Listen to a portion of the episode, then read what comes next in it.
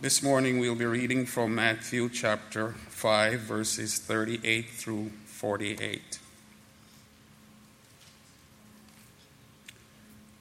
You have heard that it was said, an eye for an eye and a tooth for a tooth. But I say to you, do not resist the one who is evil. But if anyone slaps you on the right cheek, turn to him the other side also. And if anyone would sue you and take your tunic, let him have your cloak as well. And if anyone forces you to go one mile, go with him two miles. Give to the one who begs from you, and do not refuse the one who would borrow from you. You have heard that it was said, you shall love your neighbor and hate your enemy. But I say to you, love your enemies and pray for those who persecute you, so that you may be the sons of your Father who is in heaven. For he makes his sun rise on the evil and on the good, and sends rain on the just and on the unjust. For if you love those who love you, what reward do you have? Do not even the tax collectors do the same? And if you greet only your brothers, what more are you doing than others? Do not even Gentiles do the same? You therefore must be perfect as your heavenly Father is perfect. Amen. You may be seated.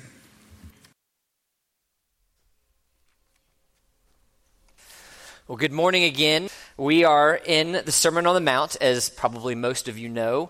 And I've been joking with people this week saying, man, I'm so glad that we are beyond adultery and divorce, and we get to focus on something really easy like loving your enemy.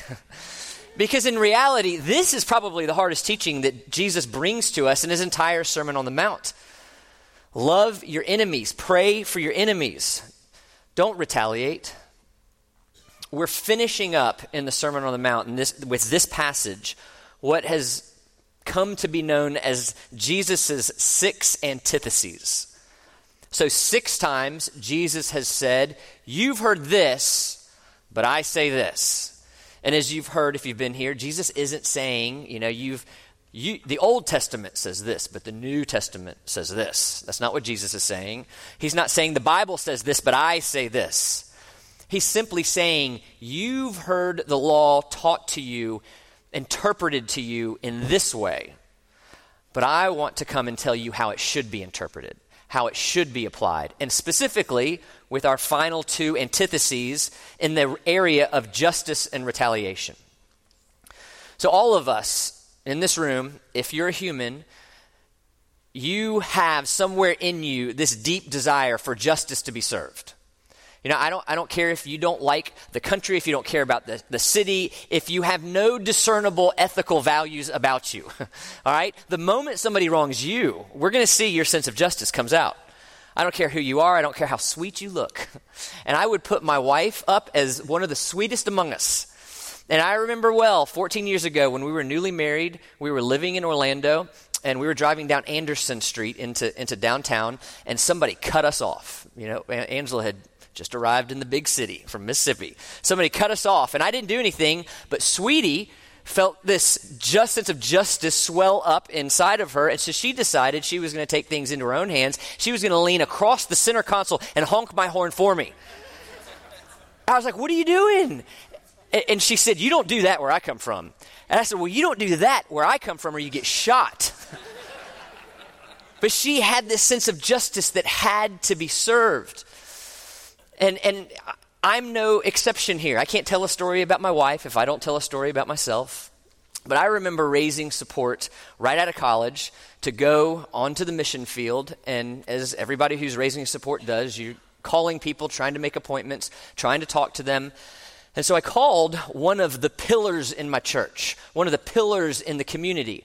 And I told him what I wanted. And by the way, lots of people said no, which is fine, in very gracious ways. But this guy, as soon as I got just enough words out of my mouth to, for him to be able to understand what I was wanting, he started yelling at me, he cussed me out, and he hung up the phone. This pillar in my church. And so you better believe every Sunday after that, I was fighting everything in my soul to not just want to stand up and yell out, this guy is a fraud. Because I had been wrong. My ego, my pride had been had been bruised. And I wanted retaliation. I wanted justice. I wanted vengeance. When we're personally wronged, we want retaliation, we want vengeance, we want justice. But what Jesus is saying in this passage is not to pursue retaliation, but to love your enemy instead, which is a very tall order. And so what I want to do this morning, I want to look at this passage, and I want to look at two very specific things. I want to look at the idol behind retaliation, why it is that we want retaliation, and then I want to look at the power of Christ's love. And if you look at your bulletin, you're like, well, this doesn't say the power of Christ's love, it says the power of love. Well, all the pastoral interns said, Jim, that is the fluffiest, most generic second title you could, that sounds like a Hallmark movie, The Power of Love. So I added The Power of Christ's Love, and it does more appropriately um, get to what I do want to say. So the idol behind retaliation and the power of Christ's love. The idol of retaliation. The idol behind our sense of a need for retaliation, at its core, I think, is the desire for control, the desire to be in control. And there are two lies that we're believing if we're going to embrace this idol of control. The first lie is that we're more important than somebody else. We're more important than the person wronging us. And the second lie that we believe is that if we don't deliver justice, no one will. Those are the lies behind this idol of control. And I think this is exactly what the Pharisees were experiencing when Jesus was talking to them. In our passage, Jesus begins by saying, "You have heard it said, an eye for an eye and a tooth for a tooth." And as I've said, obviously, what's going on is they're misunderstanding some part of the Old Testament. They're twisting it either to make them feel good about themselves or in some cases to allow them to do things that they want to do. And this is no different. They're manipulating a law from Leviticus twenty-four. Leviticus twenty-four says, "Whoever takes a human life shall surely be put to death. Whoever takes an animal's life shall make it good, life for life. If anyone injures his neighbor as he has done, it shall be done to him. Fracture for fracture, eye for eye, tooth for tooth. Whatever injury he has given a person shall be given to him." So, I mean, I remember the first time I read this, I was thinking, well, maybe the Pharisees aren't that far off. That certainly does sound like an eye for an eye and a tooth for a tooth. But the way that they're twisting it, they're interpreting that for themselves, that they have the ability to administer an eye for an eye and a tooth for a tooth. And if you read that law in its context, you see that's exactly what Jesus is trying to prevent. That's exactly what Moses was trying to prevent. They wanted to prevent these like Hatfield and McCoy type blood feuds. They wanted to prevent people from taking justice into their own hands. So what we're reading is a law for the authorities. This is how the authorities are supposed to interact with people to prevent us from taking justice into our own hands. So what does Jesus say? Verse thirty-nine, "But I say to you, do not resist the one who is evil. But if anyone slaps you on the right cheek, turn to him the other also. And if anyone would sue you and take your tunic, let him have your cloak as well. And if anyone forces you to go one mile, go two miles with him. Give to the one who begs from you, and do not refuse the one who would borrow from you." So Jesus is giving us four types of offenses. And I don't think he, it's an all-encompassing four. I, I just think these four adequately communicate the spectrum of ways that we might feel wronged, that our egos and our pride might feel bruised. So let's walk t- through these four very briefly. Slapping, suing, conscripting, and begging.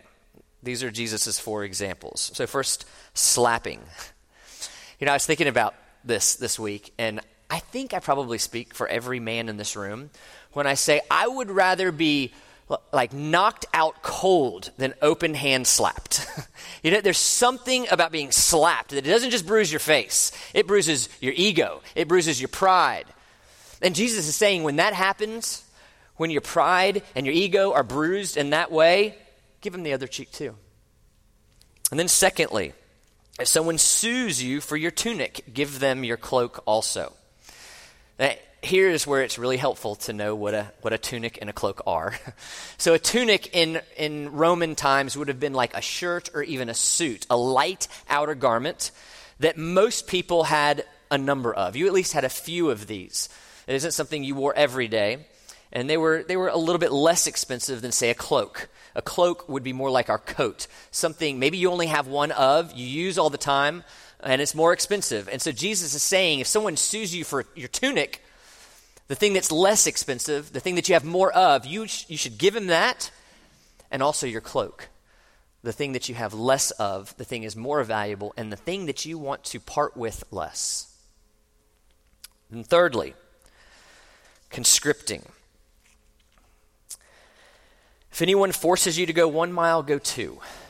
And it's easy to forget that Jesus is talking to Israelites who are occupied by Roman by Roman forces. And so it wasn't unusual for Roman forces, if they needed help, to conscript somebody and say, hey, for the next mile, you need to come with us and you need to help us. And you better believe this would have gotten to the core of their sense of ethnicity and nationalism. That would have bruised their ego to say, stop, you stop what you're doing, help us, these occupying forces. This actually is kind of what happened when the Romans conscripted Simeon of Cyrene to help carry Jesus' cross when he was too weak to be able to carry it up to his place of execution. And Jesus is saying, if they ask you to, to walk one mile, you go two.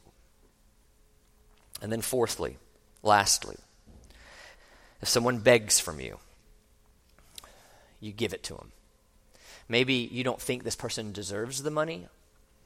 Maybe you don't trust them. Maybe you don't like them. Maybe you just don't want them to prosper. Jesus is saying all those are issues of your own ego. Give him the money that he's asking for. So what is Jesus saying?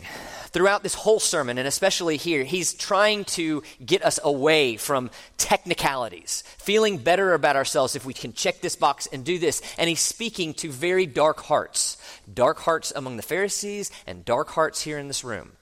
All of us, in some way, have dark hearts, and he wants us to hear loud and clear, it's okay if your ego is bruised. It's okay if your pride is harmed. It's okay if you get cut off in traffic. It's okay if you're unappreciated at work. It's okay if people don't like you at school. It's okay if you're misunderstood in your homes. Jesus is saying it's okay, don't retaliate. Bring those losses, those wounds to me. Jesus is the one who wants to receive these wounds, and ultimately Jesus is the one who is going to serve any kind of vengeance that needs to be served. Now, historically, Christians have gone to one of two uh, inappropriate extremes here with this text. The first extreme is to say that we should never take any kind of action to defend ourselves. That'd be one extreme. You know, if somebody's abusing you, just turn the other cheek. You know, if it's only you who stand in between safety and harm for yourself or somebody else, turn the other cheek. Now, no scholar that I respect and read this week, and by the way, I, I only read scholars I respect this week, so every scholar that I read this week, none of them had this view. None of them took it to this extreme. No one that I think we should listen to is saying that we need to turn the other cheek in every single scenario. We as Christians are not called to be doormats. That's not what this, this thing is saying. Um, I would also go so far as to say that this text is not, uh, it isn't teaching the most extreme form of pacifism, all right? I think there's some legitimate kinds of pacifism that you could you could hold on to, but it's not teaching the most extreme forms that would say, you know, you, the authorities can't come out and deliver justice. I can't fight in a war because there's no there's no place for any kind of any kind of defense in any kind of way, because what's going on here is that Jesus is talking to Pharisees who are wanting to take the law into their own hands. And in doing so, they aren't recognizing that God has given us a law. He's given us authority, and largely it's their job to enforce it. And we're thankful that there are men and women who serve in our police force and our armies and air force and all the different places that protect us. It's, by, it's God's grace that we have these forms of protection. What Jesus is addressing is the individual who at the end of the day, the main thing that he or she, the main way that they have been harmed has to do with their own heart and their own pride and their own ego. And you can see how Paul says the same thing in the beginning of Romans twelve, or the middle of Romans twelve. Paul says, "Bless those who persecute you. Bless and do not curse. Repay no one evil for evil, but give thought to do what is honorable in the sight of all. If possible, go so far as it depends on you, live peaceably with all." So Paul is saying, in a way, turn the other cheek, live peaceably. And then immediately after that, in Romans thirteen, what is Paul saying? Pray for your government. Pray for your authorities. Because that's what they are here to do. Our authorities are here for our good, whether we voted for them or not, whether we like them or not, because we are deeply grateful for all the grace that God brings into our society because we have a government and not chaos.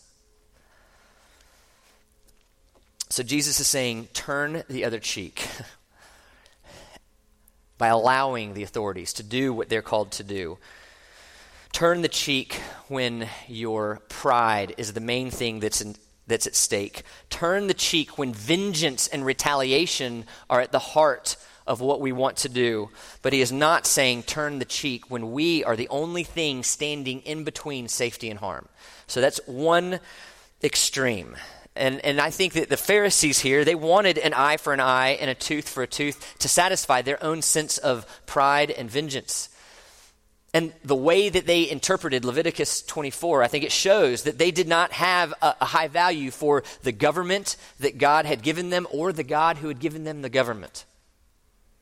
That's the first extreme, saying that we can never do anything. We turn the cheek in every single scenario. But the other extreme that we need to protect ourselves from is not seeing the weight of what it is that Jesus is telling us to do. This is a really heavy teaching. He really is communicating something that we need to hear. He's asking a lot of us. He's asking us to put our pride and our egos aside. He wants us, instead of a heart of personal vengeance and justice, to have hearts of mercy, hearts of forgiveness, and hearts of peace. That's what Jesus is saying.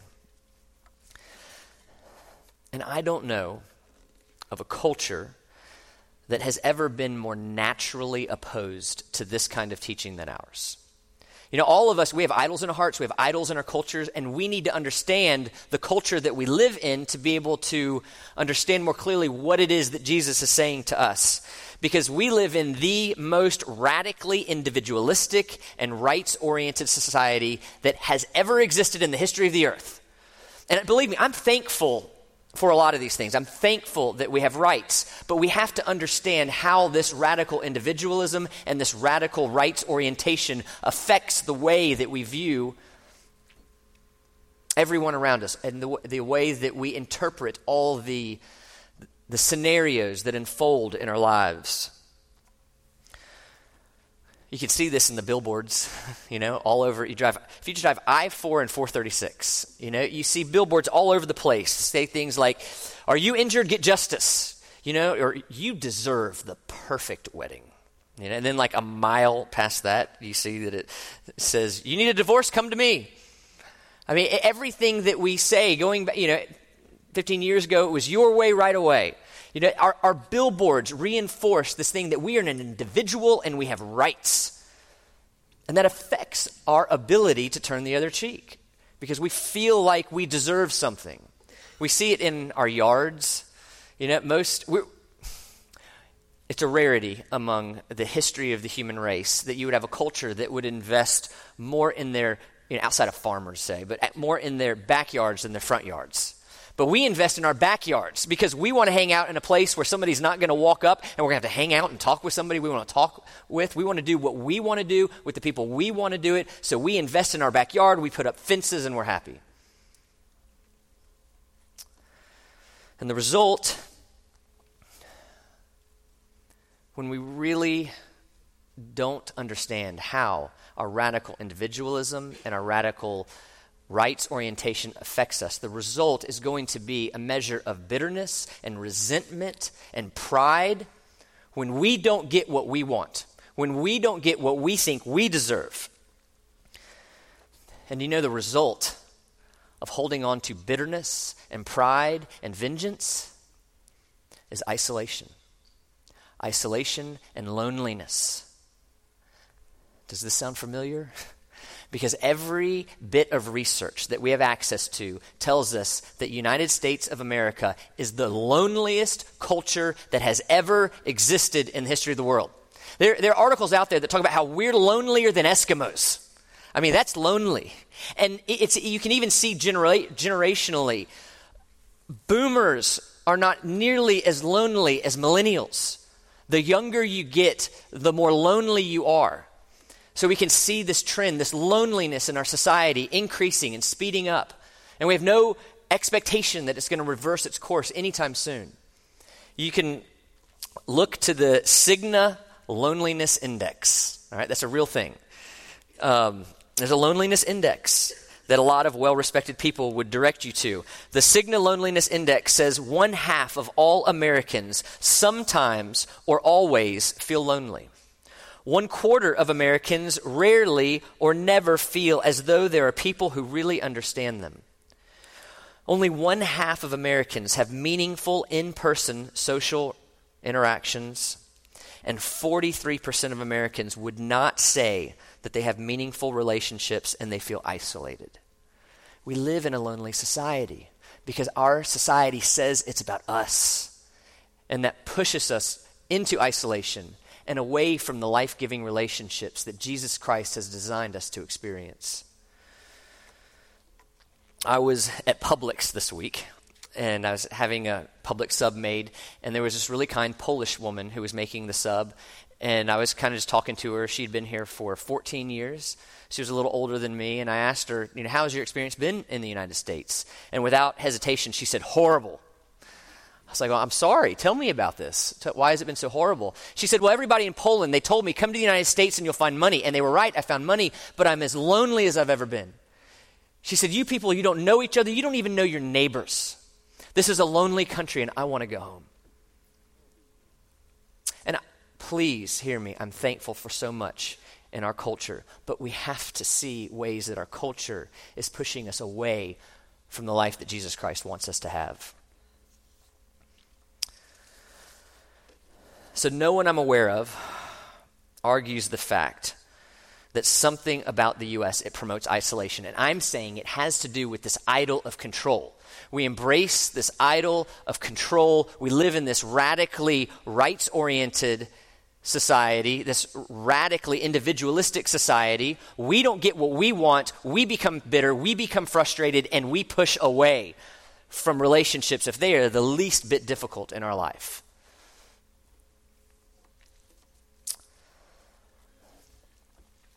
So how do we change this? How do we change this? The first step to changing this is simply to see it, to understand it, and to know that we were made for more. I was listening to a podcast uh, probably about a month and a half back, and this podcast was comparing our culture to Epcot. I don't know. So I didn't realize this, but do you know that what Epcot was originally designed to be? Epcot was originally designed to be not just the crown jewel of Disney, but the crown jewel of the world. Epcot was originally designed to be a city, a city where people live, they work, they play, a city that has the, the highest wages, the best technology, that all the nations come together, the best schools, the highest standard of living. Epcot was supposed to be literally the best place, the happiest place on earth. And then Walt Disney died.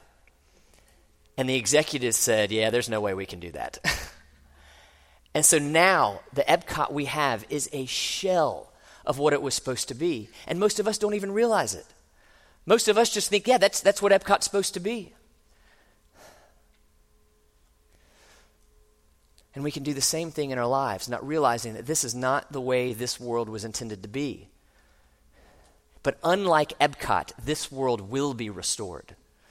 Jesus is coming to build a new kingdom, a new kingdom where mercy reigns and peace reigns and forgiveness reigns. And when our hearts are just naturally conformed in that way, the result is we are going to be drawn into perfect and life-giving community, not this isolation and loneliness that our culture breeds through our individualism, our rights, and our bitterness and our pride. So how? How do we get there? That's the second part. That's the power of Christ's love. Look at verse forty-three. You have heard that it was said, you shall love your neighbor and hate your enemy. But I say to you, love your enemies and pray for them. Pray for those who persecute you. All right, once again, the Pharisees are manipulating an Old Testament law. And in this case, I would say they're more butchering than manipulating. But so they knew they had to love their neighbor, but then they started to ask, well, who exactly is our neighbor? And so they defined their neighbor as the person who was an Israelite and acting the way that they thought they should act. So if you can see how it comes, love your neighbor, Israelites who are acting the way that we think they should act, hate your enemy, everyone else. But look at what Leviticus nineteen says. When a stranger sojourns with you in the land, you shall not do him wrong. You shall treat th- that the stranger who sojourns with you as the native among you, and you shall love him as yourself. For you were strangers in the land of Egypt. I am the Lord your God. So Jesus is looking at these Pharisees and saying, if you're you're basically only saying you're going to do right to people who are like you and act the way that you want them to. And if that's how you're going to act, how are you different than everybody else on this earth? I mean, the tax collectors do that. The Gentiles do that. But Jesus is saying, in my kingdom, I expect more. In my kingdom, there's a higher ethic. There's a higher call. And in verse forty-eight, I think we see the key to pursuing that higher call. Jesus says, you therefore must be perfect as your heavenly Father is perfect. Now, I don't think that this verse is literally saying we can or should expect to be perfect in this life. That's not what this verse is saying. But it is saying that our goal is to strive to reflect and emulate the perfect love, the perfect mercy, and the perfect peace of God through our lives. That's what this is saying. And for anybody in this room who might struggle every now and then with wanting to retaliate or pursue vengeance for a bruised ego, I want to give us four steps that I think are very biblical to processing that in a way that is not only not only biblical, but will bring us more in line with the kingdom that we're called into and the perfect God that we that we love, serve, and follow. So first, if we have been wronged, we need to first know and admit that we are not the center of this universe, that we are not more important than other people, because we will not be able to adequately process that wrong until we can remind ourselves we're not the most important thing. And when we do that, God becomes larger in our hearts, we become smaller in our minds, and we're more willing to forgive somebody. So that's the first step, acknowledging we're not the center of the universe. Second, we need to know that God cares deeply about our suffering. He knows about our suffering and he cares about our suffering. And this is why the author of Hebrews says, for we do not have a high priest, that's Jesus, who is unable to sympathize with our weaknesses, but one who in every respect has been tempted as we are.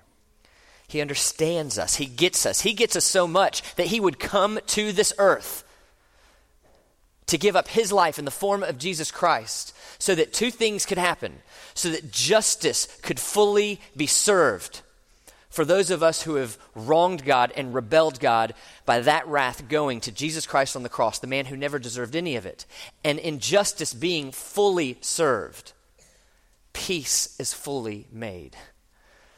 Nowhere do we see an example of an enemy loving, of someone loving his enemy than Jesus Christ on the cross.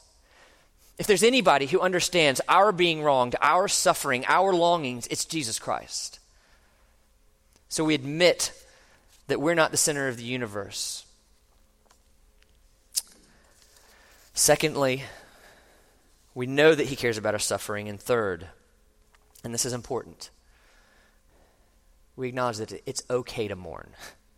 It's okay to mourn the ways that we are wronged, the times that our egos and our pride, our, our pride is bruised. You know, there's this idea out there that that in Christianity, you just have to always be happy. You have to perpetually be smiling. We need to be like Ned Flanders on The Simpsons. Just no matter what's going on, we got to smile. We're going to force the smile.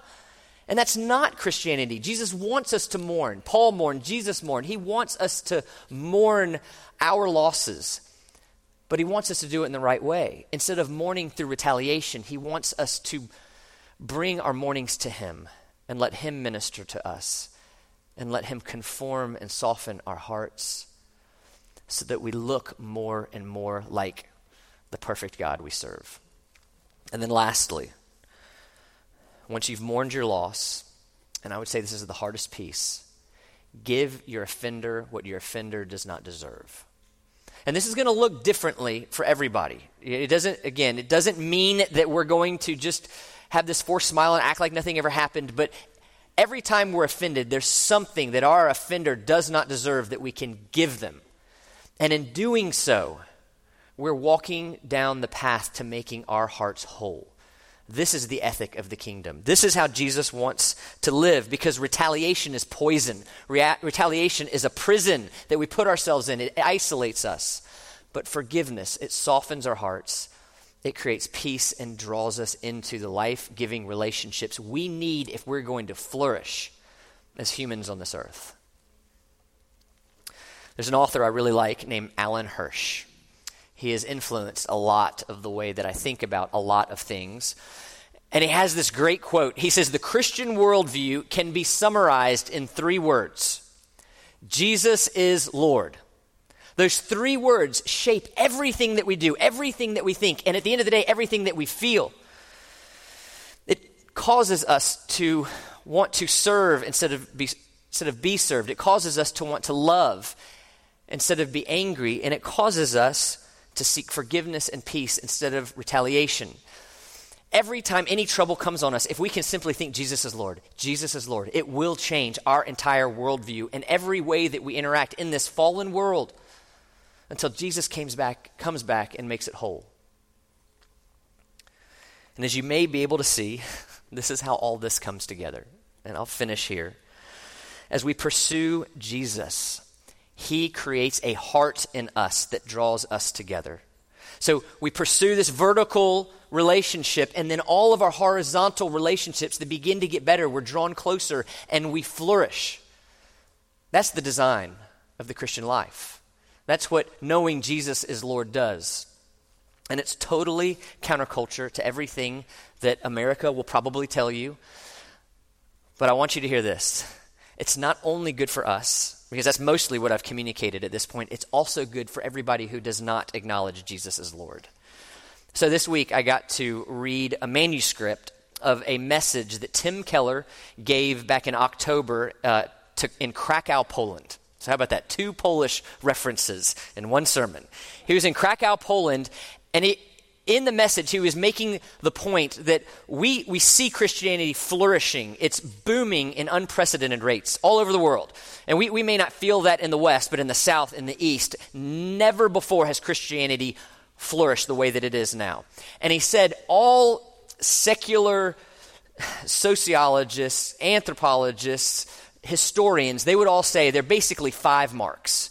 Five marks that have contributed to the global rise of Christianity, going all the way back to the Roman times. And he says two marks really please the liberals, two marks really please the conservatives, and one mark is hard for all of us. And he, so he says the, the two marks that please the liberals is that Christianity has always been multi-ethnic, and it has always been radically committed to the poor and the marginalized. Those are those are the two marks that please the liberal side of our society. But on the conservative side, he would say Christianity has always been against abortion and infanta, infanticide, infanticide, infanticide, sorry, killing babies. We've been radically against that. And we've also had a revolutionary ethic of sex. But the fifth mark that has caused Christianity to flourish and boom all over the world, it's challenging for all of us, he says, is our non-retaliatory nature and the fact that we are committed to forgiveness. This is what has been so attractive about Christianity. This is what has caused it to bloom and to flourish. So it's not just good for our own hearts and our own souls. It's good for all of those that we interact with on a daily basis.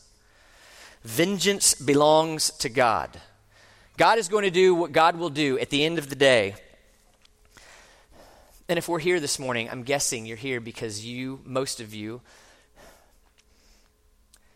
you believe that there is a vengeance that it was rightly directed to you, and that vengeance was taken on by Jesus Christ on the cross. And we come here today because we want to worship that Jesus.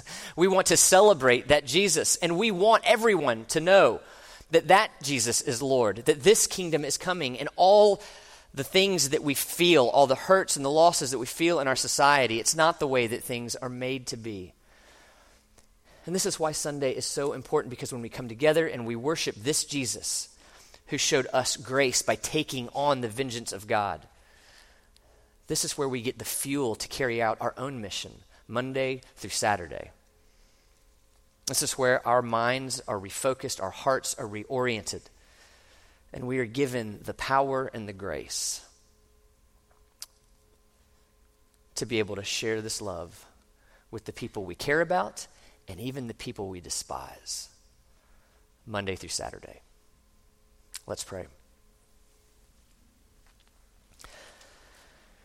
God, how we thank you that we who deserve great vengeance and wrath receive mercy and peace. And I pray for those among us who believe this, that this would cause us to be willing to offer peace and grace in a supernatural way as we are hurt, as we are wronged.